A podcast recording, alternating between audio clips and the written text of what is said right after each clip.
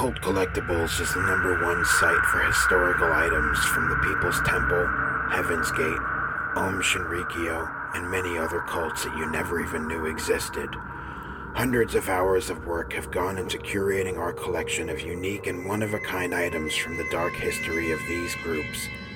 We also have a large selection of true crime memorabilia from such notorious cases as Edmund Kemper, Jeffrey Dahmer, Charles Manson, and many more. We add new items to the site every week and post sales and auctions on our Instagram at Cult Collectibles. So visit us on the web at cultcollectibles.org today. Hi, this is Jonathan Doe, and you're listening to Sick on Cinema.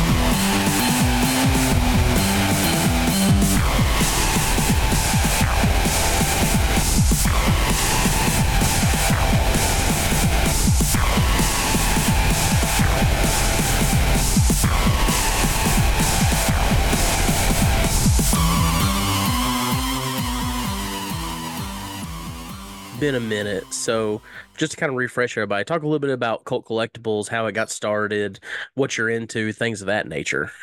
Yeah, for sure. So, it has been a while. I've done a lot since that. At the time, it was more of like, hey, here's this weird hobby I'm kind of doing. And now it's like full on career of sorts.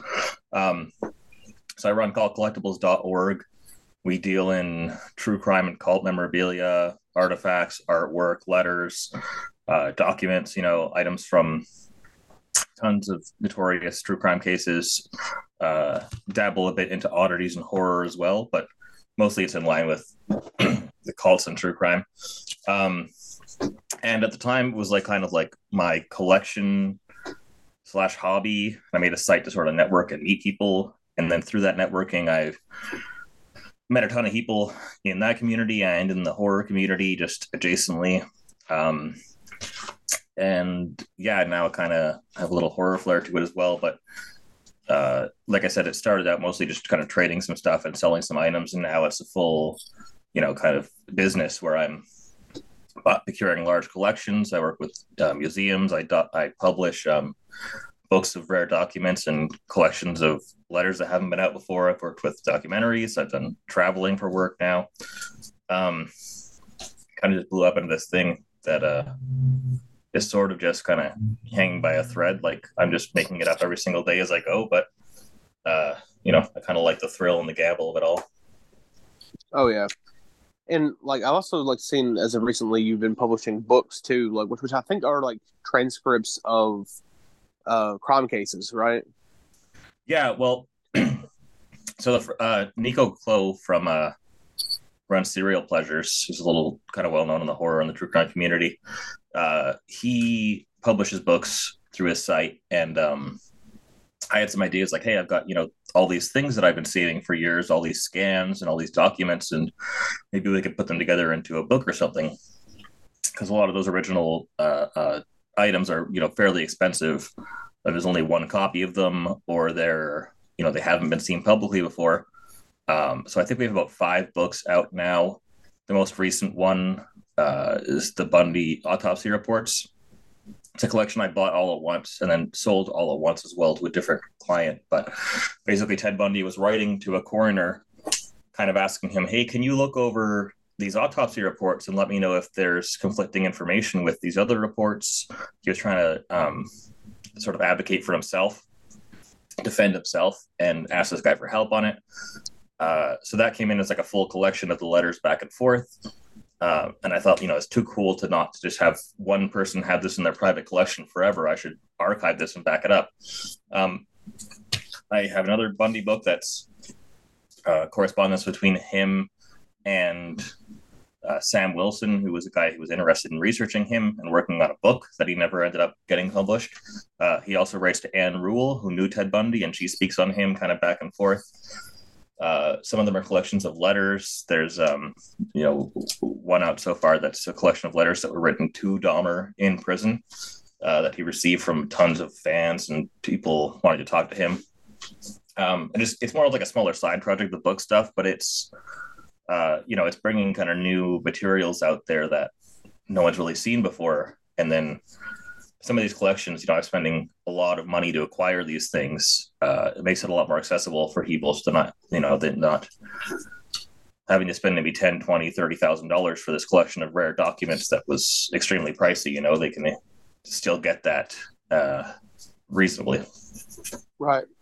And I think it's really cool that you're uh, you're doing that too, because like as you said, like a lot of, getting access to all those documents like of course in some like some cases it's like some of the some of the original documents are held pretty tightly and they go for crazy process as you mentioned.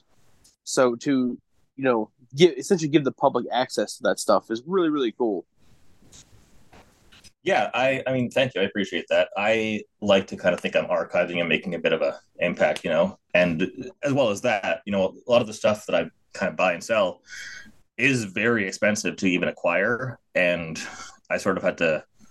The books help sometimes um, reduce that cost a little bit or take some of that price off. They don't make a ton from them or anything, but the collection costs so much and only sells for so much, then any kind of little thing helps, and that will help me be able to buy more collections or buy larger collections, and then um, you know publish those and get those out to the public. Well, sp- speaking of collections, like since the last time we talked with you, um, you acquired a massive, massive Dahmer collection, like including like glasses he wore, you know, in like many of the interviews people would see, you know, after he was arrested. Uh, you know, a lot of the documents that came with, you know, his his story and all kinds of stuff. So if if you can get into it, if not, that's totally fine, of course. Like, what was the process of getting to that point? With the Dahmer stuff.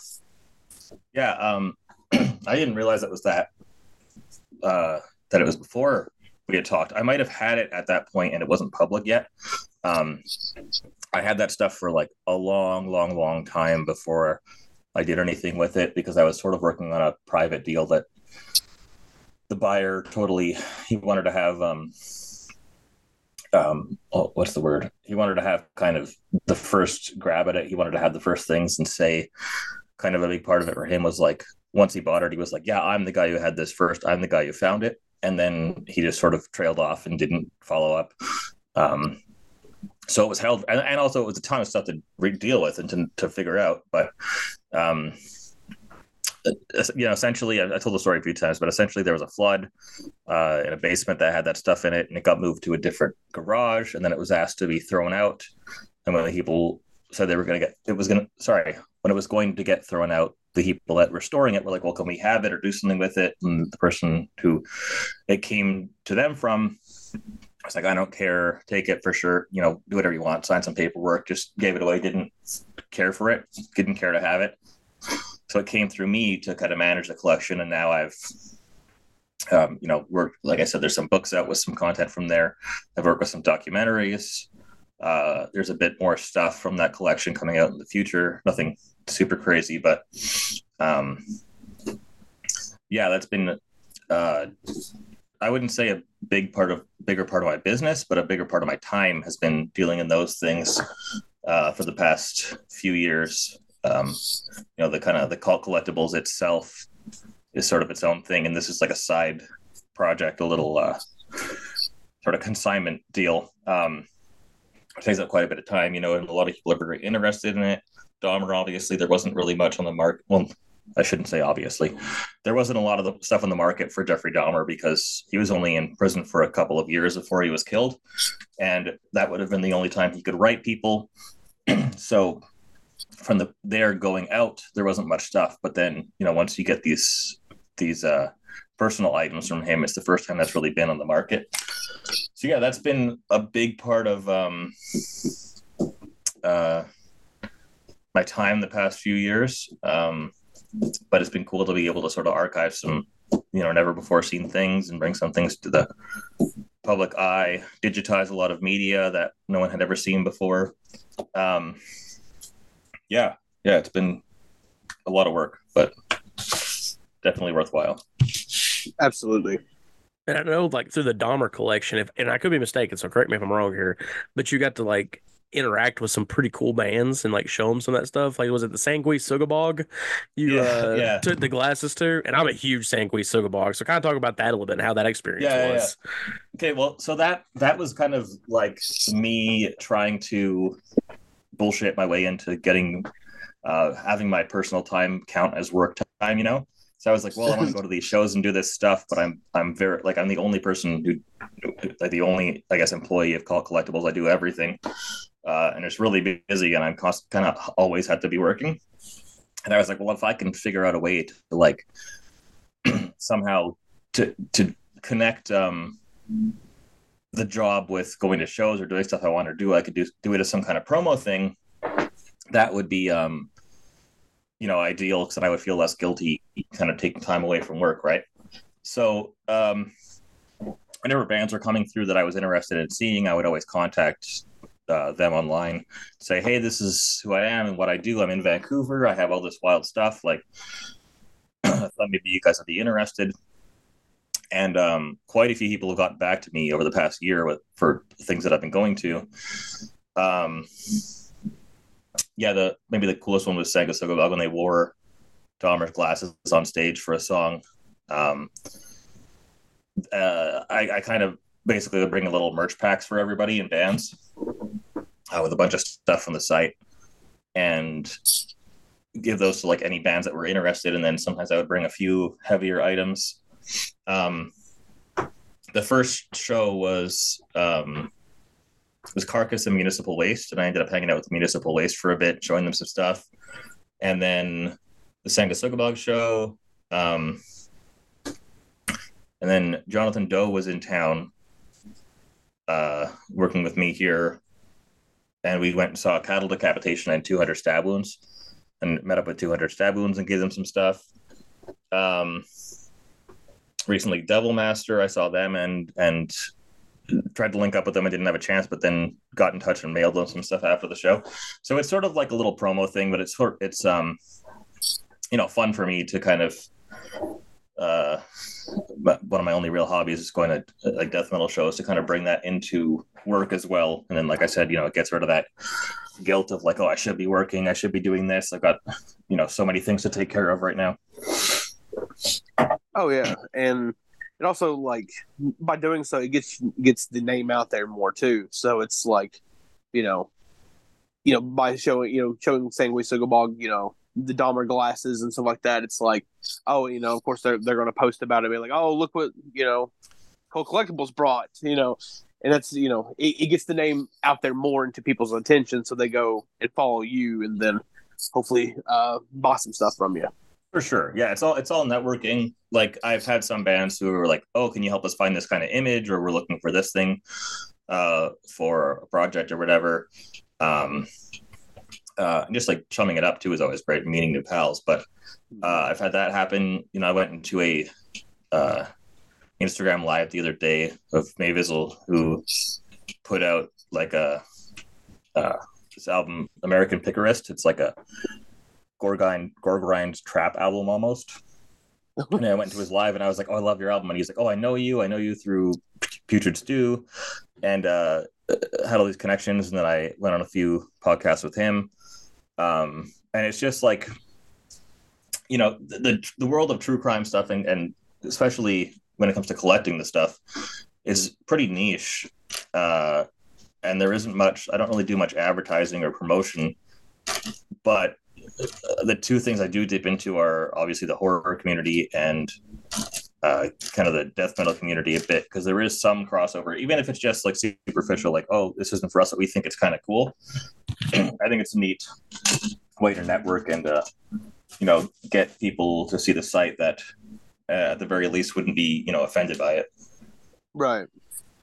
And another thing that, like, speaking of like networking and stuff like that, uh, you've been in contact with some YouTubers too through, uh, um, pretty sure it was also, you know, Jonathan Doe, of course, you know.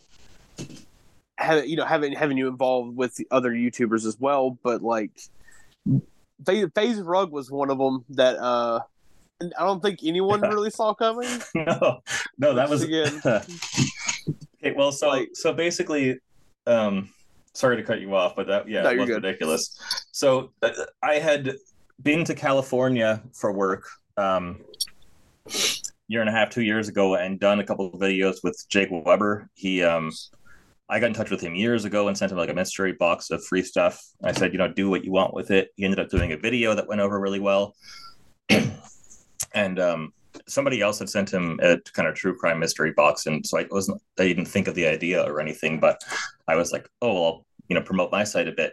That went really well, and then he did a few more like that, bought some things for me, and then I uh, went down to do some videos with him.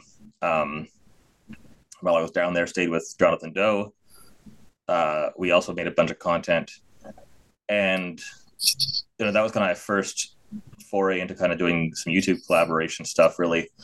Um, not really knowing if it would have an impact or do anything for promotion, but just, you know, it was interesting to get there. Um, and then earlier this year, I got a message from FaZe Rug on Instagram, and I didn't really know. Uh, I knew FaZe Clan, but I didn't really know him personally Hmm. but looked at it and I was like, this is strange. Is this some kind of weird phishing thing? And then his manager got in touch and was like, yeah, you know, we want to, we're doing this kind of video for Halloween. You want to get Jake involved too.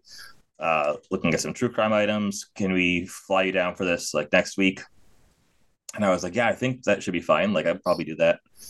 I didn't hear back for days and days and days.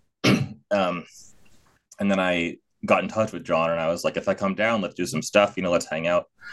Uh, and we um they ended up contacting me like the day before and they were like hey can you come the day of sorry was like noon and they were like hey can you fly down at 7 p.m tonight? And i was like but yeah well i guess so sure because my schedule is kind of flexible. And i live close to the airport you know and it's only a two three hour flight so i went down there and that was a pretty wild experience because he's obviously a big kind of a big shot guy with youtube stuff. Nicest dude in the world. Everybody who works with him is super nice. So he flew me down. Jake Webber drove down, and then they did a video together where I basically brought kind of some higher end stuff and had them. Uh, I, I was kind of behind the scenes. I brought things for them to show off, and Jake had some of his stuff, and then I did some sort of like um, you know um. I guess consulting work, so to say, on on how to phrase certain things to be, you know, a bit YouTube friendly, or the history and the details of stuff, so they would get all the historical stuff accurate. Um, yeah, and it was really cool. It was like a, a very like they took care of us very well. It was a very enjoyable time.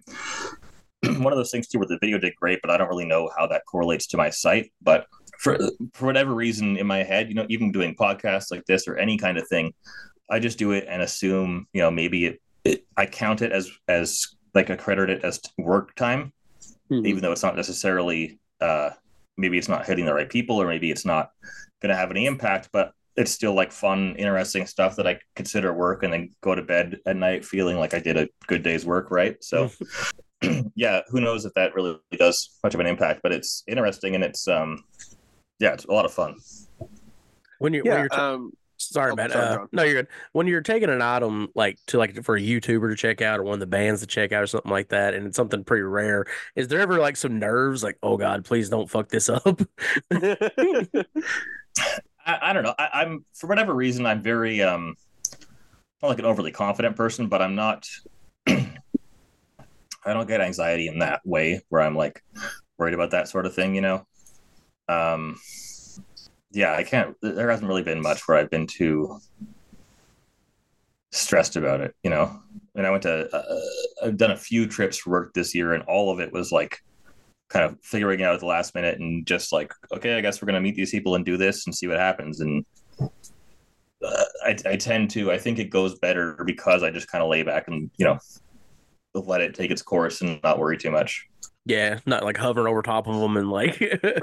yeah. Exactly. Yeah. It's just like you know, you guys do your thing, and I'll hop out with whatever you want. And Yeah, um, it, it's it's very interesting. Like like you're talking about like you don't know how it correlates with your site. Like I definitely think there are people who like you know watch Jake's video or you know see you know FaZe Rug's video or whatnot, and they're like, oh, you know, this is really interesting. Maybe I should you know go check this site out and see, you know, um, see see what you know is available, and then they see like the wide like gambit of stuff that you have, and are like, oh shit, you know, that's really fucking cool. I like it. It probably at least brings numbers up. I'd assume. Yeah, and and that's the thing. I don't do any real. I don't do any advertising. I don't pay. I don't think I even can, to be honest. Like I don't think they would let me on most platforms. But I don't do any advertising because it's just such a niche thing. If somebody's looking for this, they're gonna look seek it out. But there are, are you know, I think this is kind of the the people that I tend to network with. There seems to be like a little bit of a crossover where people who might not have known about it but still might have an interest are going to learn about it for the first time, right? Mhm. Yeah, and um, like I've noticed, like Murderabilia in itself has become almost uh, like it, it's almost like it, it's kind of hit a like peak in popularity to an extent as of recent because of like channels like Soft White Underbelly bringing people on for interviews and stuff like that, and being like, oh, you know, I collect murderabilia or I sell it, and you know, you, you see, you know, content like that and like podcasts talking about it. I'm, I'm sure that also has brought some attention to sites like you know to your site and sites like yours. Yeah, I mean, I don't think it's necessarily um, because I'm doing anything special. I think it's just coincidental because there's only a handful of people that have sites for this and do this, uh, you know, full time or majority of their time. Um, but and I mean, I'm not nec- like I'm very comfortable with how things are now. I you know I don't want to necessarily be like this big huge thing or crazy you know have this uh, vast success. I just want to be able to like you know sustain pay my bills and then all the money goes back into the business about finding new things right and then Hmm. You know ideally long term i'll just have you know kind of archived a lot of stuff that people wouldn't have seen and it just goes smoothly as a profession. So i don't necessarily think that it's a hobby where uh, I, I think there's you know theoretically more negative than positive to kind of try to promote it much as like oh get into this thing because a lot of people uh don't necessarily feel comfortable with it and stuff Right. a lot of it just adds a little more controversy and and you know negative press which is not necessarily good but um, no. you know it is what it is. Like uh, it, it, I, I get contacted by people all the time who were like hey i'm collecting my first thing. What should i get? Or i'm getting a few first pieces. Or i'm into this case. Do you have anything? I'd never bought anything before. Um, so i think the kind of influx of people interested in this hobby is always like a nice steady comfortable thing but i don't think it's ever going to break through in any way you know Yeah, and like you, you talking about the like the controversy of murderabilia and stuff like that. I, I do think like the way you present it is in a much more like respectful way that makes sense than like some some other people in the community have. Um, where it's like, oh, this item is you know belongs to you know this you know case in particular, and it's it's not like you're like, oh, you know, isn't this like fucking you know hardcore? You know or something like that. It's more like you know you, present it in a very factual and very almost respectful manner. I don't know. Maybe maybe it's just me like reading too much into it. I don't know. Well, I appreciate that. I mean, that's that's what I try and do. Like I, I said before, uh, quite a few times that I'm not trying to like advocate for it as a hobby or say, oh, I should be able to do this and you shouldn't be able to tell me what to do or anything. Like it's if somebody has an issue with with it in any way, that's fine. It's you know people's personal set of morals and personal judgments and stuff. I don't have a problem with that. I'm not going to try and convince somebody, oh, I should be able to do this or, well, this is why it's okay. You know, if it's not for them, it's not for them. Um, I think just one of the reasons why things have kind of gone smooth for me is just not, you know, getting into conflicts with people. There are people that don't agree with it, and that's fine. I just like, oh, I'm sorry that that's how you feel, this isn't for you then. And I, you know, I'm not promoting to you in any way. I'm just, you know, staying in this little bubble over here. Um, yeah, I mean, whatever anyone else wants to do, I'm not judging anybody else for their um, tactics or anything or or how they think about it or act about it you know everyone can do whatever they want to i'm just trying to be like quiet and keep my head down you know and uh Mhm. sort of just um you know all the some criticisms i've gotten the big one was always like you know you, you're making money off this you're glorifying this thing or whatever and making this money that should be going to other places and i can see where people are coming from but you know there, there's tv shows and movies coming out that are multi-million dollar budgets where actors are getting paid millions of dollars and they're making tons of money in ad money. That money is not going anywhere except for to those actors and producers. You know they're making 50 times what I'll make in my lifetime on that one project and it's retelling the same story. Whereas quite a bit of the stuff that I've dealt in now is you know putting out new information new books working with documentaries on new things that have never before been seen that are going to help you know theoretically with um criminology in some way you know? Like it, it's just new documents new information things that can be used for education as opposed to the same stuff over and over again. And I don't necessarily have a problem with the same stuff over and over again, but my kind of moral compass, like I feel better knowing that I have, you know, at this point I'm operating at a level where I am quite often bringing new things out there, and I'm glad to be, uh, uh, you know, lets me rest easy. Yeah, and it's interesting too because it's like I feel like every kind of fandom has layers. Because like for instance, like let's take horror for instance. There's people who hate horror movies, can't stand them. There's people who like horror movies but just watch the mainstream stuff. And then you got people like us who kind of delve more into the underground. You know, true crime's the same way. You got people who hate it, don't like it, don't think it should be around. People who like watching documentaries, and then you got people who like to collect. You know, I, I don't know. I just don't feel like there's any difference between that and like collecting oddities and things of that nature. So I don't know. Maybe that's just me, but.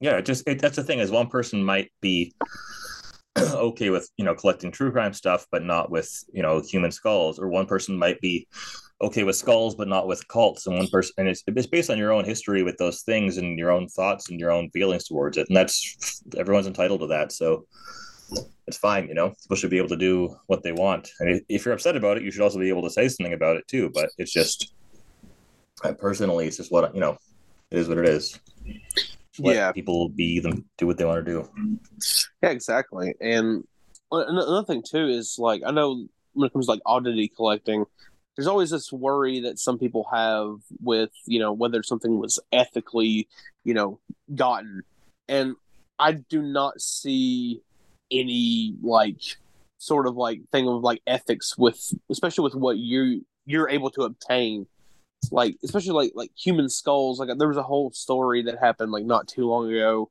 where this woman got in trouble for you know having like human remains and stuff like that and it was like sourced from like not so ethical you mm. know places.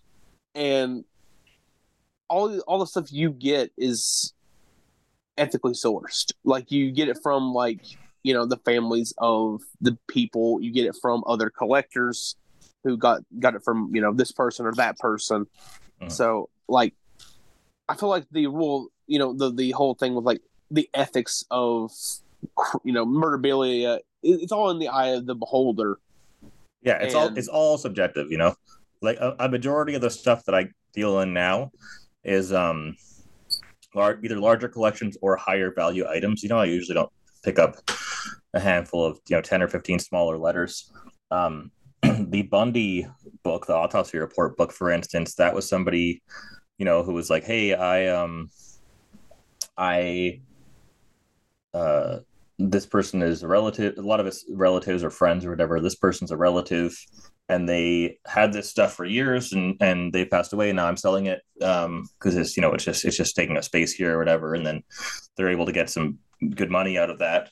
Um and then i'm able to you know archive this stuff that would have sat in the closet for the next 200 years nobody would have ever seen right um Mhm. but I mean, it's all subjective. Everything is subjective with it. Um, like I said, the all I try and do is just like not, not bring this to people who wouldn't be interested in it or who would be upset by it. I'm just trying, you know, not damage control, but just I try and be polite about it and just uh, stay in my lane. Right. And I think it's very admirable too, where it's like you know, I do my thing. If you don't like it, then you know you don't have to look at it.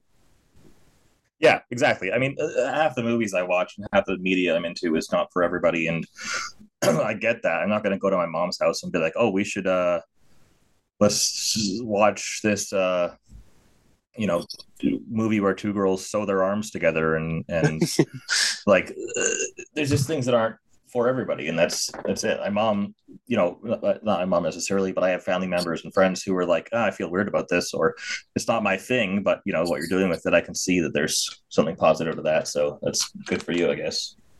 Yeah absolutely So uh, one of the things I wanted to bring up that I saw you do, I'm pretty sure this is sold out now, but as someone who is a former skateboarder and still obsessed with skateboarding and skateboard culture, the Heaven's Gate skateboards, how did that come about? And were you at one point not going to try to make like a video out of it? Yeah, that's um that's uh so basically I met through some people a guy who was starting up a business and he's like, "Yeah, I'm doing these custom skate uh, shaped skateboard decks in like any design or whatever and people can like print their own designs or I'm to have pre ones done. It's called Skate Shapes with a Z the uh, company."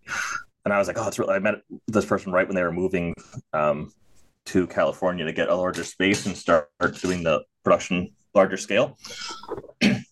and I was like, that's really sick. I want to do something for that. Like w- when it comes to, I don't know if this is universal with every small business or everything, but anytime I ever do any kind of merch or anything, I never make any money. It just kind of, occasionally I'll break even, but usually half of it gets given away as promo stuff. But I just like to like, you know, get shirts printed or make stickers or, or create things. Right. Um, so so I don't do too much merch stuff, but these were like this was like a limited run. It was ten of the decks, um, and it basically was like yeah, custom skate deck. It's purple on the top, and the bottom is one of the Heaven's Gate bodies under the shroud. But um, they're all custom kind of formed or custom cut out. So it's got you know the shoes extending and the cloth extending, uh, or the shroud, sorry, um, and the old Cult Collectibles logo. And um, yeah, I was like, oh, this is just like a, I think a neat idea, a little promo thing. So I, I have one or two left, um, actually, but there weren't very many of them. And obviously, skateboards, you know, shipping from Canada to the states or shipping uh, from Canada anywhere for that matter is expensive, and shipping a skateboard is very expensive. So it wasn't like big uh, profit thing, but it was fun. Um, I'd like to do something like that again in the future, but you know, I don't have a specific idea in mind. I mean, I have ideas, but they're just so niche that it would be like, oh, I like this, and one of the guys going to get it, or one of other person's going to think it's interesting, you know. But I think that one was a little universal. It's a bit of an iconic um, image, you know. Yeah, and like I, I remember when that dropped, and I was like, "That is so fucking wild." I was like, like I would, the um, I wouldn't have even like remotely thought of doing that. that yeah, so it, it, it, it, just had like a, a, dumb thought and it like came to fruition and it was I'm glad I followed through with it. The video thing you mentioned too. So originally what I was gonna do was this like pretty and I'm not pretty high budget, but I was gonna put some real money into it. It was gonna be a, a an ad for the decks to sell them. Uh but then once I got the decks, it was like, okay, this is going to take months to finish. I want to, I want to sell them now because people are asking me. So I ended up selling them, and then put out a part of the video later. Um, I had uh, my cousin dress up in a Heaven's Gate uniform, and he was like on the on a computer, and um, got this like alert for the comet brings closure to Hale or comet hail bop brings closure to Heaven's Gate, and then he was going to skate off, and then it was going to cut into like a skate video, like fisheye lens on like a grainy kind of '90s camera, very like kind of like like early 2000s skate video kind of aesthetic. Um, but yeah, I never got to the skate video part because I was, you know, I had to hire somebody for that, and then it was like they had to fit this uniform and these shoes exactly, and there were just a lot of like it would have taken a long time and a lot of money for kind of a little joke that wouldn't um, necessarily be anything more than just like a fun thing, right? So I put out the little intro thing on YouTube a while ago. Uh, but um, yeah, it uh, it was a fun concept. The, the little video thing was fun. Uh, it just didn't get brought to completion. Yeah. And again, that that stuff happens where it's like it's like, of course, you know, there's time constraints. There's uh, there's just stuff that's just like, yeah, that's not to work. And it, with what you did, that it came out very, very well. So Yeah. Mo, Thank I you. just I did want to see how they skated though. I was curious about that. As we live in the That was era, yeah, we that live in the era of shapes. Yeah, that was the thing too. Is that it was also going to be somebody skateboarding with a with a essentially a bag over their head.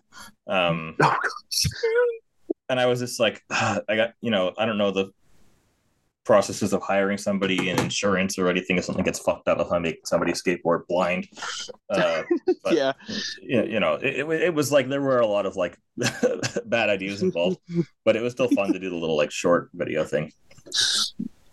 uh, like so speaking of like you're talking about shipping from Canada, Yeah. to you know the states or wherever.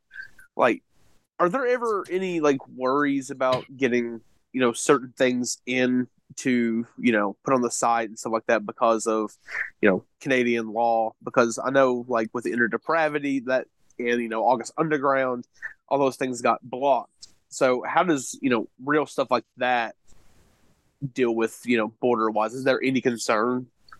You know, you know what's been what has been taken from me from customs at the border? Uh movies from Jonathan Doe, and that's it. For- Weirdly enough, um, one or two packages from him had some things taken out of them, some DVDs, and then they would leave a note saying it was like obscene content. Um, and uh, I guess they just look at the cover and are like, "Oh, this sounds bad" or whatever. Um, you know, when it comes to like horror movies in general, it's not. I think there's a little more of a reputation of that than there actually is here. Um, you know, I know there's like a lot of people who deal in oddities and bones, and they ship from and or to Canada all the time, and it's not an issue. Uh, a few years ago, there was a human brain that was stopped at customs, and it was like a big like news story a big kerfuffle because I think that's a bit shocking to sort of mainstream society. But I don't think that there was any like legal issue. It was a medical specimen or whatever.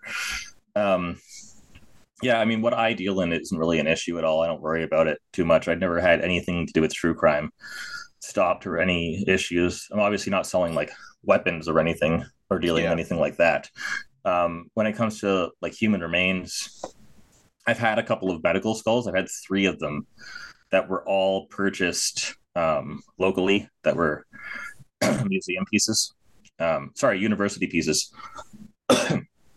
from in Canada that had been uh, when universities upgrade their stuff to get rid of the older stuff. So I had three skulls, two of them that I sold locally, one of them that I sold within Canada. So that wasn't an issue. Um, I don't really deal in that much because it's you know it's very competitive that kind of world. There's a lot there's a, a lot more of a market for and a lot more people working in the field of of oddities and bones and everything than what I'm doing. So it's it's you know taking it on is like if a great opportunity comes up, you know, might be interested. But for the most part, yeah, I, you know, I don't worry with my stuff when it comes to like obscenity laws. Um, what you know, like you, know, for instance, the August Underground thing when Fred Vogel tried to get up here for a convention and had his stuff taken away. I mean, that I think it was fifty percent that he was trying, you know, bringing stuff to Canada to sell to make money, right? Like the, he was working up here without a work visa for that. Um, I think if you just had some, you know, DVDs, they wouldn't take them away necessarily, but he was going to a convention to promote them. Um, that might have added to it. They're pretty strict on work stuff when it comes to leaving Canada or going to Canada for that matter. Um, I had somebody come up here for a YouTube thing once and they got detained at the airport for like an hour because they said they were doing some videos for YouTube when they were here. And that like flags the government as like, oh, they're working, they make money off of YouTube, they need to pay tax on this, so we need to stop them. And uh, you know, it, it's it's just a kind of a financial thing more than anything. It's wild. It's so funny. Like they pulled like the Jonathan Doe stuff, but like they see like a skull, and they're like, "Oh, okay, that's fine." I don't know. I guess my brain just like I don't know. It's just that doesn't really make sense. But at the same time, it's like owning a skull or something in Tennessee is technically illegal. You cannot own a skull, Yeah. or it can be like took from you potentially. Mhm. And it's like I don't know. It's so bizarre. Like especially like in like when you think about like the states like each state has their own individual rules about stuff like that and rules in general but it's just so funny to think about like in canada it's like okay this you know this fictional movie can't be given to this person, but you know, this you know this real thing can be. Yeah, it, and I mean, it's totally up to chance too. You know, like I I just got uh the first two August Underground movies from Unearthed. You know, just came. The third one's coming this month. It's shipping right now. Um, there's no issue with those. You know, I, I order from lots of DVD sites in the states. Um, uh, uh, lots of horror stuff and weird underground stuff. I've never had an issue with that, except for um, a couple of Jonathan Doe's things, which I think is just total fluke. You know, Hmm. so I have theoretically have like more offensive stuff here or more obscene stuff that I've ordered. Um, but it's you know it, it's subjective. You know, The Abyss is being re-released in 4K right now. There's a scene where they have this rat underwater breathing this liquid in, and it doesn't die, and it actually can't breathe it. Um, I don't know the exact details, but apparently it was like somewhat it was cruel to the animal, and because of that, they're not releasing it in the UK at all because they want to have that scene in the movie. And then, um, you know, there's movies with like I would say heavier or stronger cases of animal abuse that get by no problem for whatever reason. Um, you know, it's just all subjective and kind of a bit of a crapshoot. Oh yeah. It's interesting. Uh, you brought up with uh, August Underground the fact that Fred get detained may had something to do with him bringing the DVDs up. That's honestly an angle that I've never really thought about, but that's 100% could be true. That it may have had more to do with money than the actual content. But it's a great story and has built up the legend of August Underground. So Oh, for sure, yeah, yeah. And I think I think that you know obviously it was obscene material, and I think that they they flag they did flag it for obscene material from what I understand. But also, I think if he you know he was coming to Canada to like hang out at his buddy's house and had a bunch of DVDs as opposed to going to a convention to promote the thing. I think it's a bit of a different story, right? You never know, though. Mhm.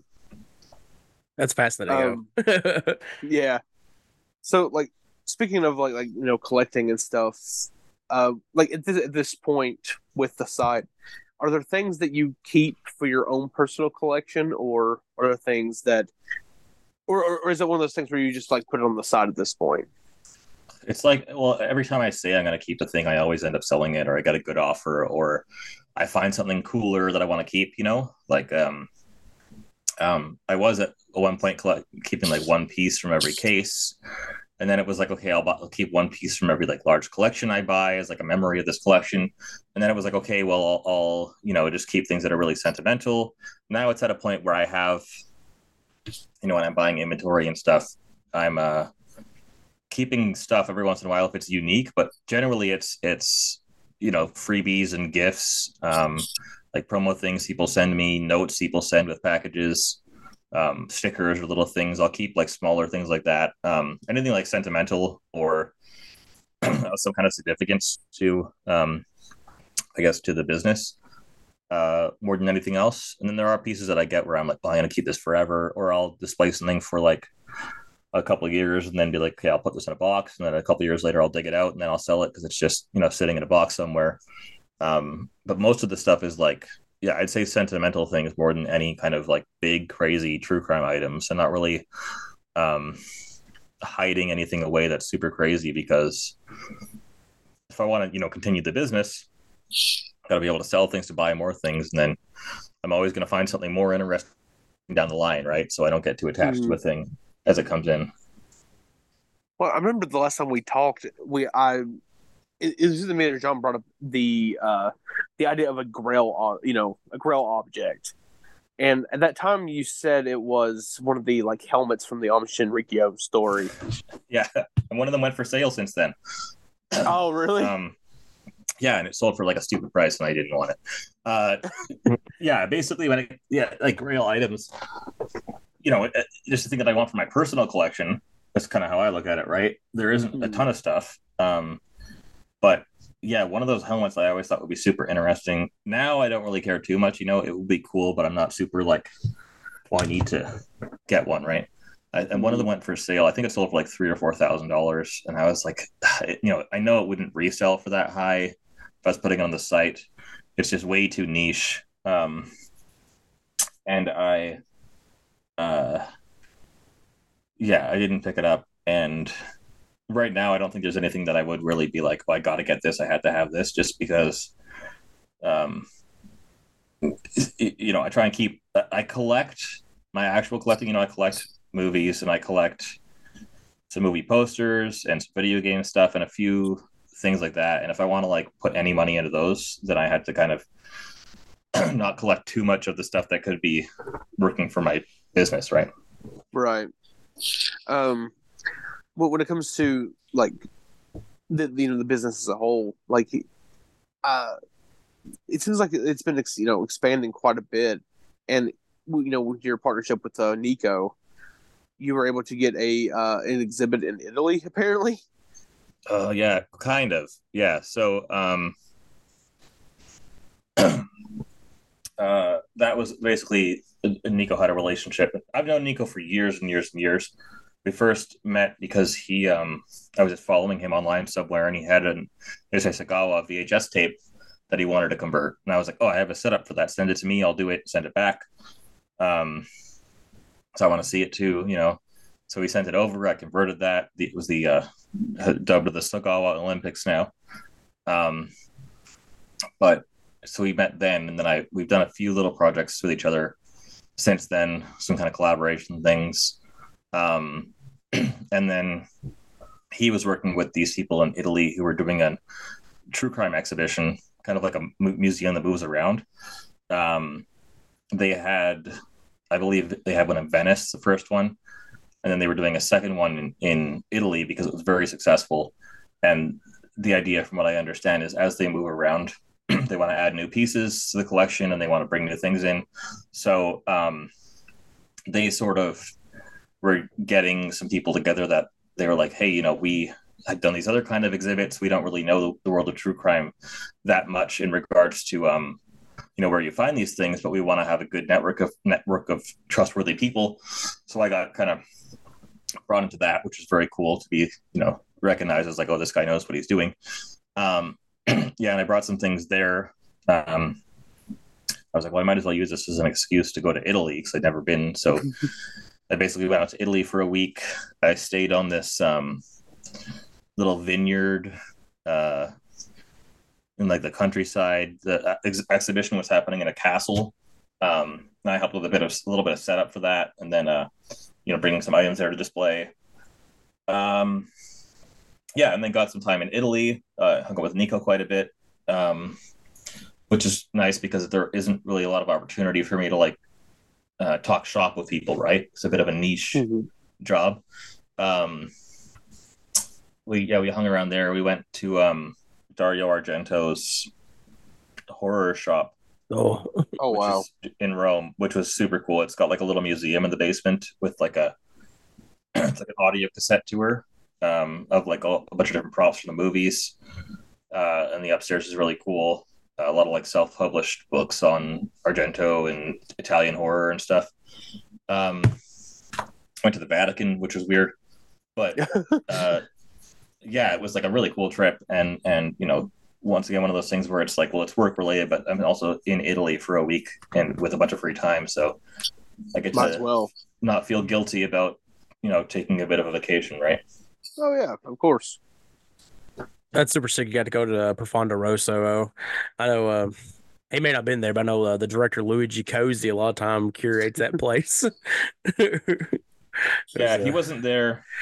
Um, he yeah he oh, he runs the place, I think, and then he is heavily involved with a lot of the books and stuff. And um, he's the guy who did like the audio tour voiceover recording. It was some other person working there, but still very cool place. Um, pretty small, but it's like it's really neat. Obviously, it's like it's cool to see all these props from like all these like iconic Argento movies just like in the basement of some little shop, you know. That's so cool. I'd love to see that. yeah, for sure. They had the um the little kid from uh uh what is it? God, why can't I think of the name with Jennifer Connelly? The um phenomena. Yeah, phenomena. Yeah. Yeah. yeah. oh. the, they had the little little mutant kid in like a corner, like set up like a oh, movie. wow. A lot. Yeah, it was cool. They had some stuff from Demons. They had some stuff from Opera. It was very cool. Of course, I have to ask: Did they have anything from the legend Bruno Mattei? No, it's oh, just well. Argento exclusively. Oh, okay. Well, damn. If anywhere was going to have a um a museum for that, though, would have been that area of town. Like a very cool area. We went to a graveyard too because apparently there was a huge graveyard there.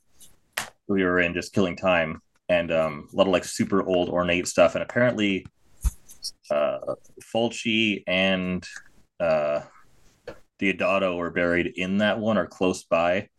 One of them at least is buried there, and we were like trying to figure it out and couldn't really get the information until after we left. Um, I found it out because that would have been, you know, a very once in a lifetime sort of place to visit, right? But Mhm. oh yeah. So, um, just something I'm kind of curious about, like, how has, like, if at all, has running cult collectibles kind of changed your collecting habits? Like, maybe not even necessarily true crime in general. Like, has it at all, like, like, have you shifted your collection or uh, habits or anything like that? Yeah, yes, kind well, probably a bit. So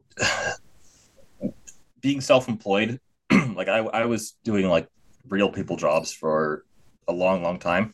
And then being like completely self-employed is always a gamble. It's always risky. You know, I don't get like vacation time. I don't get sick days. I don't get um guaranteed income or anything. You know, I don't have like medical or dental benefits. I kind of have to work harder to be able to, you know, supplement that stuff, right? Um, Mhm. so whereas you know having a job, I would have uh, a lot of like, or, or having a regular day job, right? I would have a lot of um, um, not a lot of expendable income, but when I was off work, I was like, oh yeah, I'll spend my money on whatever. I'll collect, you know, I'll buy anything that I come across that I'm interested in, and I'll spend money on things I don't really need. A little more frivolous because it was like more guaranteed. You know, for instance, in a month, I, be like, oh, I know I can spend five hundred bucks on you know movies and games and and dumb shit or going out, right? now it's like I have no idea how much I can spend ever on anything, so I'm very very tight about only picking up, you know, as opposed to like I have a five hundred dollar budget, let's spend it all. It's like if there's something I really want, I'll get it, but um, um, you know, I try and only pick things up if I you know know they're going to hold some kind of value, or if um, I, I I tend yeah I think I tend to collect more um items that are going to hold value or items that are a little more sentimental or uh not necessarily would be like a good long term investment, but you know if like Evil Dead Rise comes out on a steelbook Blu-ray, I don't necessarily need that. It's not necessarily going to it's going to drop in value immediately, right? Mhm. Um, there's limited things, and there's and you know original posters I've been buying a lot recently. Um, not a lot, but a decent amount. Uh, I'm I'm sort of more collecting as opposed to buying a bunch of little things. I'll get like one or two cool pieces every now and then, and I cherish them a lot more. Um, because it's like you know I don't necessarily have a ton of money for that kind of stuff all the time. Uh, I try and be a little more I guess smart spending when it comes to collecting, you know, a little less Mhm. just, uh, yeah, it, it, I put a lot more thought into it now, I guess, for to, to summarize it all up than I would have when I was a little more, uh, when things were a little more stable. Now that things are sort of kind of not they're unstable, but it's so unpredictable. I'm a little more cautious about things. Right. Yeah, I mean that's not a bad way to be a collector at all, anyways. Because it's like, you know, s- as a movie collector, you know, sometimes I end up spending 30 dollars on something that's an utter piece of shit, and it immediately Yeah. regretting it because it's you know there's no value to it. Well, that's what I would do. Yeah, is I would be like, oh, okay, well, I have you know three movies from this guy. I'm gonna get every single thing he's ever released and have the complete set, but half of it I'm never gonna watch and it's not good. Or you know, getting every game in a series and then being like, okay, half of these are garbage and half of them are crazy expensive and I own it for no reason never going to play it or use this for anything. I'm a little more like I'll buy a thing if I want it. If I'm going to get some kind of use out of it, you know, out of it. Oh yeah. Um. um you good, Matt? You look like you malfunction. yeah, I malfunctioned a little bit. Sorry. So you talked a little bit about like getting getting the August Underground movies in. What uh, you know, and you're a big horror guy as well. Um, what have you been watching? What have you been up to as far as like outside of cult collectibles? Um, a bunch of stuff. I've been the one thing that I do buy consistently is every single thing that comes out from Visual Vengeance. hmm Um, literally every single thing. I haven't watched half of them because I haven't had time, but um, LA AIDS Jabber was one of the first, if not the first thing they put out, and I got it because it was just so weird, and I was like, this is like such a weird bad movie, but it's so good, and all the extra things they put into the releases, I was like, this is just fantastic what they're doing, and it sort of was like, oh, now you know, a company I can get on board with somebody a label or a sub label putting out stuff consistently and like get everything and it's not going to cost me an arm and a leg right? Hmm um Hmm. is actively going forward so yeah everything from them is great can't recommend the quality of their stuff enough um i was able to pick up a signed international release Nekromantik poster recently which was Oh my god. yeah, which is wicked. Which I it, it's got like a Japanese text on it. I think it's you can see it online. Um, it was like a very limited international re- release thing, mint condition. It's signed. I had actually an original poster, original American release poster, um, with the John Waters quote on it. The uh, the first erotic film for necrophiles or whatever. Uh, I had it for years and I sold it. I regretted it so much, and so I kind of got that back recently. Um, I've been watching a lot of stuff because I actually have time again, which is kind of nice. But I saw Dead Alive for the first time. I, I bought, I found a copy of it in the wild, a used place, and I it's obviously a rarer thing to find. Um, and it lived up to the hype. It's so good. It's so funny. Oh yeah. Um, yeah, really ridiculous. Uh, I was very impressed by it because it's one of those things that I've been, you know, for 20 years been hearing about and never had a chance to see. Um, the art of self harm, obviously, that Mhm. has come out recently. You've talked on that. Other people have talked on it. Um, that was. First of all, I watched it on an airplane on my phone, uh, which was a little like suspect, but um, yeah, very, very, very cool. Because I had been very interested in white gar- gardenia for quite a while, and I had I had actually um, bought the cutting board that was used in that scene where Daniel cuts his finger off, uh, and he was like, oh, "I have the knife too." And Jonathan Doe was kind of like middlemaning me to get it across the border, so he got got the knife and the cutting board, kept the knife, and then I got the cutting board. Um, and I've got a pretty extensive collection of his the White Gardenia releases, so it's cool to have like that piece and now have this documentary that sort of like so great for me as like a deep dive into the Heaple that I don't know much about, but a great introduction for Heaple as well. Um, oh, Godzilla minus one. oh Uh, shit. I wouldn't say that's horror related, but I love I love Godzilla. I've seen anytime anything comes out Godzilla related in theaters, I see it first Yep. day. Um, the Um, movie's so good too. it's Yeah. so good. Mhm. It's got some horror aspects to it for sure. Um, it's the most like digestible Godzilla movie, I think, Japanese one at least. Like, I, I, I don't necessarily think it's the best because I actually just saw the first Godzilla uh, in theaters recently, in theaters for the first time, which is Cool. great. But but you know, this, a movie from 1954 isn't necessarily going to hold somebody's attention now, right?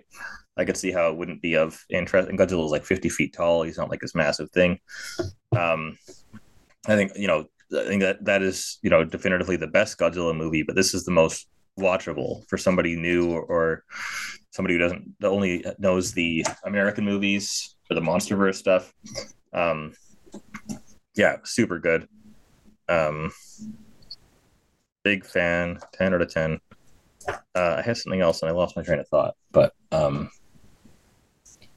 yeah, I mean, I mean that's kind of all I do is you know I weird movies and horror stuff, but mostly Cult Collectibles is like eighty to ninety percent of my time. You know, like I said, I, I do all the promotion, I do all the social media stuff, all the shipping, all the procurement, all procurement. Sorry, um, absolutely everything. uh, is just me, which I enjoy, but is also a lot, right? But Yeah. it does take up a majority of my time. You know, Tod- today I got up at seven, uh, packed orders, dropped off all my orders, got back, did some research stuff. Now I'm doing this with you guys, and then immediately after this, I'm meeting up with somebody who uh, is an oddities dealer who's in town for a bit uh, to kind of like talk shop with him. So we're in similar worlds, you know. Mhm. Then I have computer stuff again, and then late tonight I'll be able to like take a minute, an hour or two before bed to like relax. Um, but you know, I like kind of doing that, doing doing this sort of like weird niche job. I sort of had to grind extra hard and put a lot more energy in than when I was working in a more like kind of a nine to five situation, right? But Mhm. It's a double edged sword because it's pretty exhausting, but it's also like very rewarding at the end of the day. Yeah. Um, do you ever like experience like burnout from the like true crime stuff? Like, is there ever a moment where you where you, you where you focus in on it so much that you're just like, I just want to take a day to, to not think about this stuff? Yeah, I mean, the main thing that really kind of gets to me is that people will, like, whether it's people on Instagram who, clients or whatever, or just friends on Instagram, or people who I know in real life, um, or family members or whatever, it's like a constant, persistent, like, oh, did you hear about this thing that happened with this guy or this serial killer or this case, or do you know anything about this yet? Do you have anything from this guy? Have you watched this series or this podcast or this read this book or whatever that came out? And like, uh, you know, in the same way that like a mechanic doesn't go home and watch YouTube tutorials on car repair and call his friends and talk to them about car repair and read books on, you know, read auto manuals and stuff. Like, I'm not when I'm working, I'll you know do research and, and look into things. But when I'm sort of trying to take time off the clock, I generally just stay away from my phone entirely because if anybody's sending me a meme, it's a true crime thing. If anybody's um, any any new show comes out or any new true crime news, I five or six people that send it to me instantly. Um, and so it's nice to be up to date on everything, but also I'm not, you know, I don't listen to any true crime podcasts anymore. I don't watch any documentaries really. Um, uh, I don't. I, I, I read a lot of books for research purposes, but not just for kind of casual reading anymore because it's become so ingrained as like work that um, you know I don't really get rest if I'm not. I wouldn't like be able to like lounge on the couch and watch a true crime series and relax. You know, it would be like okay, I'm just thinking about work stuff, right? Mm. Right. So, uh, question I have that's completely off topic, but it's kind of piped in my head. Um, the last time we talked, we were talking about disturbing movies in general, and you brought up a film. It's the Gabe Bartalos movie. Was it Skin Deep? The one with yeah. Yeah. skinned skinned deep. yeah. Uh, Severin put out a uncut edition of it. Have did you get a chance to check it out? Um, give me one second. I think I have it. Yeah, I've got a DVD copy. I think it's a newer release. It's still sealed. Um, yeah, I got it on a sale um, a while back. I haven't watched it yet. I don't even remember the original, the uncensored version of the original cut much at all. You know, I watched it one time when I was a kid. Thought it was like very unsettling. Um, like it just bothered me, and I have it now, but I haven't gone back to it. You know. I just know they announced that release that you you're the first person I thought about. Yeah, I, was like, I got it. I have it. I just haven't watched it, but um, I'm sure it's not as weird as I remember. But you know, it was, it was my first one of the first things I ever saw that was like a low budget horror movie or like a weird. I was used to like more mainstream stuff, so I gone from like the Texas Chainsaw Massacre remake and The Ring, you know, and Final Destination to that is like a weird, lot very jarring, you know seen yeah. enough weird stuff now that I don't think it would be an issue. Say, like when I was a kid, I thought Baby Geniuses was a great movie. I watched that again recently, and it's awful. It's so bad. Um, just your perspective, you know. Yeah. I I will that say ex- like. Oh, sorry, go on. no, I was gonna say I had the exact same experience with Double Dragon, the movie. I Oh, rented Double that Dragon. movie. I I read it so much. Yeah, does not tape. hold up. Doesn't hold up. Um, Dude. spe- when I went to look for it, here's another thing. Off topic again, but when I was I peeked in the other room for that uh, Blu-ray, I just got Skin and Skinamarink in, Oh, and that is maybe the most deci- divisive horror film of I don't know the past ten years. Quite a long time. Um, so I don't know what I don't know if you guys saw that or what you think about that, but you know what side you fall on in that battle. Yeah, it scared the fuck out of me, but yeah, I really liked it actually. Okay, good. yeah, Yeah, because I, I I I liked it a lot. I, I liked it a ton. Um, you know, when I'm watching stuff on myself and I want to be like freaked out a bit, I'll always watch some grittier stuff or like found footage style. It's not not found footage, but it, it's got a similar vibe, right? That kind of thing is more like lo-fi and low production. Always gets me a bit more. And yeah, it really freaked me out. It really brought gave me that like like uh, exact feeling of being like alone at home as a kid at night and freaked out by stuff, Mhm. right?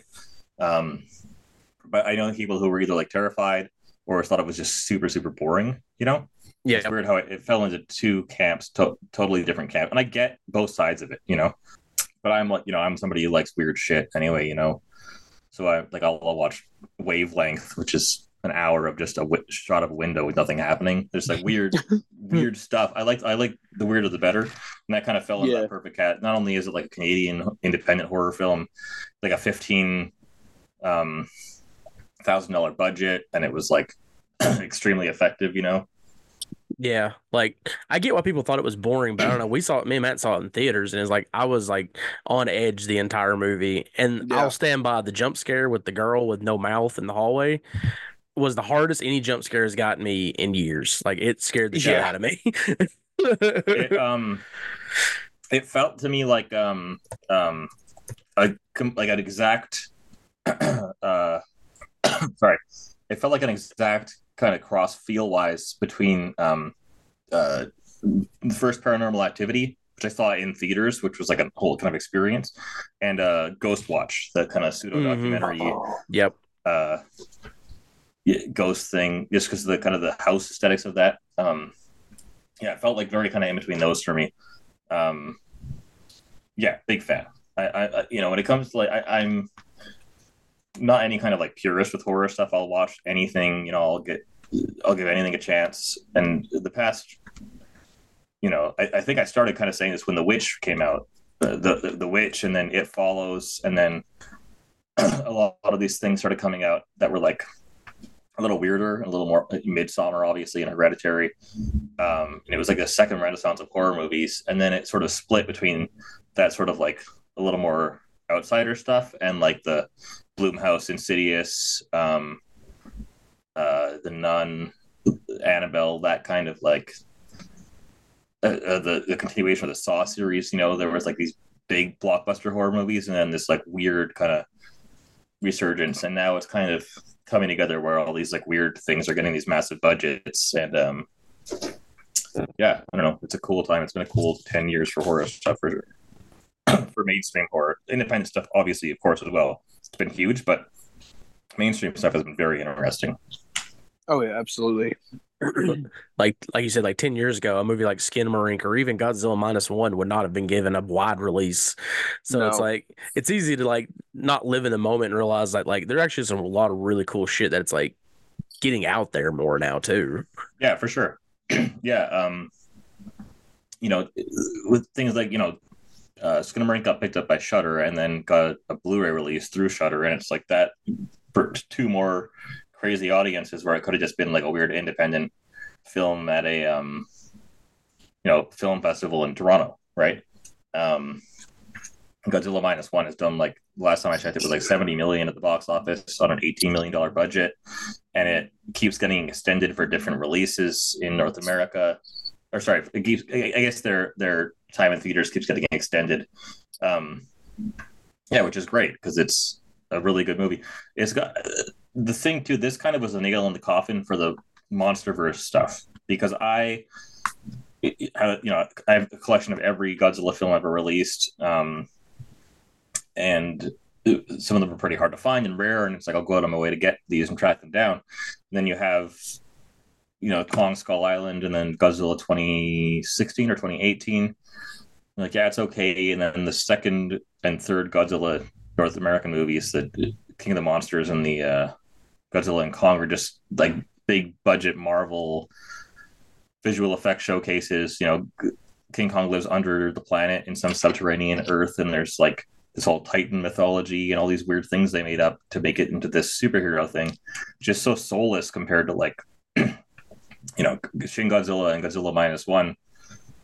Like amazing stories, visually great, pennies on the dollar compared to the other ones for production costs, and so much better. Um, Oh yeah. but because of that, I was like, yeah, I'm not watching the new MonsterVerse show. I don't care about the new Godzilla, uh, Godzilla and Kong movie coming out. It's just the franchise. It's two different. uh, Um, it's really, really, really been uh, solidified now that it's two totally different franchises. It's two totally different things. You know.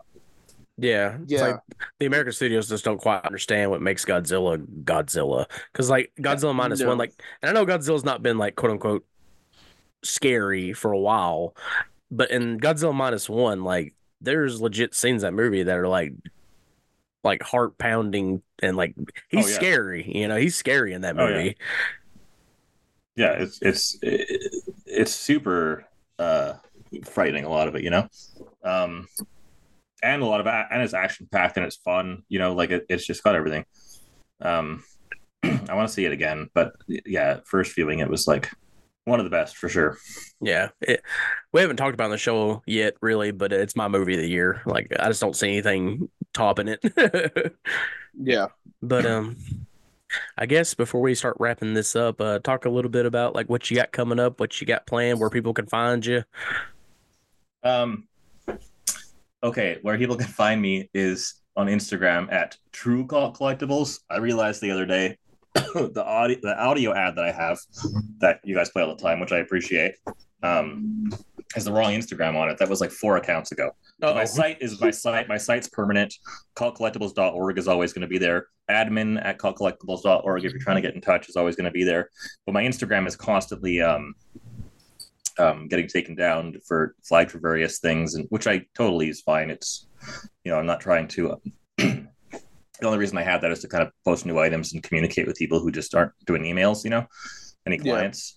Um, the yeah, so it's True Cult Collectibles, um, and I actually I, I actually got someone to record a new ad or sent a script to somebody to do a new ad today because I was on a different podcast recently and I was like, oh, they wanted to play an ad thing. And I was like, oh, I should just have this on the ready with the correct info. So, um, yeah, so it's True Cult Collectibles on Instagram if anyone's wondering why they can't find it. um, when it comes to things coming up soon, uh, I mean, I've got, I always got like about five or 10 different projects in, uh, lined up or like in progress, you know, that are slowly happening or collections. Um, I'm buying new stuff inventory every single week. I think I have like I just bought out a huge collection and I have like something like four to five hundred pieces of inventory on the way here that are going to be going up over the next few months because it's going to take a while to get through. But yeah, there's going to be new inventory on the site soon. That's like the biggest thing right now. I've got two or three more books that are basically finished um, that I'm working on, kind of polishing. Uh, the Bundy one just came out, the Bundy autopsy reports. Uh, so these new ones are, you know, those will come out eventually too. I, uh, uh, I'm trying to get a bunch of things lined up so I can have some kind of consistent releases for that. Yeah, and that's about it for now. I mean, it's the beginning of 2024 right now, and we're recording. I'm kind of just getting a list of like, you know, the goals I want to have for the year, things I want to do, um, things I want to work on for the site. So yeah, oh, I I've got like a couple little secret projects, but they will come to light soon. Hell yeah. And as uh as things come out, we'll have you back on to talk about it, talk about movies in general. It's always a pleasure talking to you. So uh yeah, thank you for coming on. Yeah, for sure. For a little, sorry to drag this out, but for a little um, background, uh, I think from basically the first time I was on, we were talking about doing some kind of episode with true crime or cult related movies, like some of the more disturbing or dark or like heavy ones or better ones in those genres. Um, and literally in you know this two or three years haven't been able to figure out time for it where all three of us can watch a bunch of movies and make notes and schedule everything because I've been you know traveling internationally and doing so much stuff for work. Um, so maybe eventually within the next five years we'll do that. Hell yeah. Oh, yeah. we'll get it in. but yeah, we'll eventually get to it. but yeah, thank you again, sir. And everybody go check out Cult Collectibles. It's awesome. Thank you. Yes.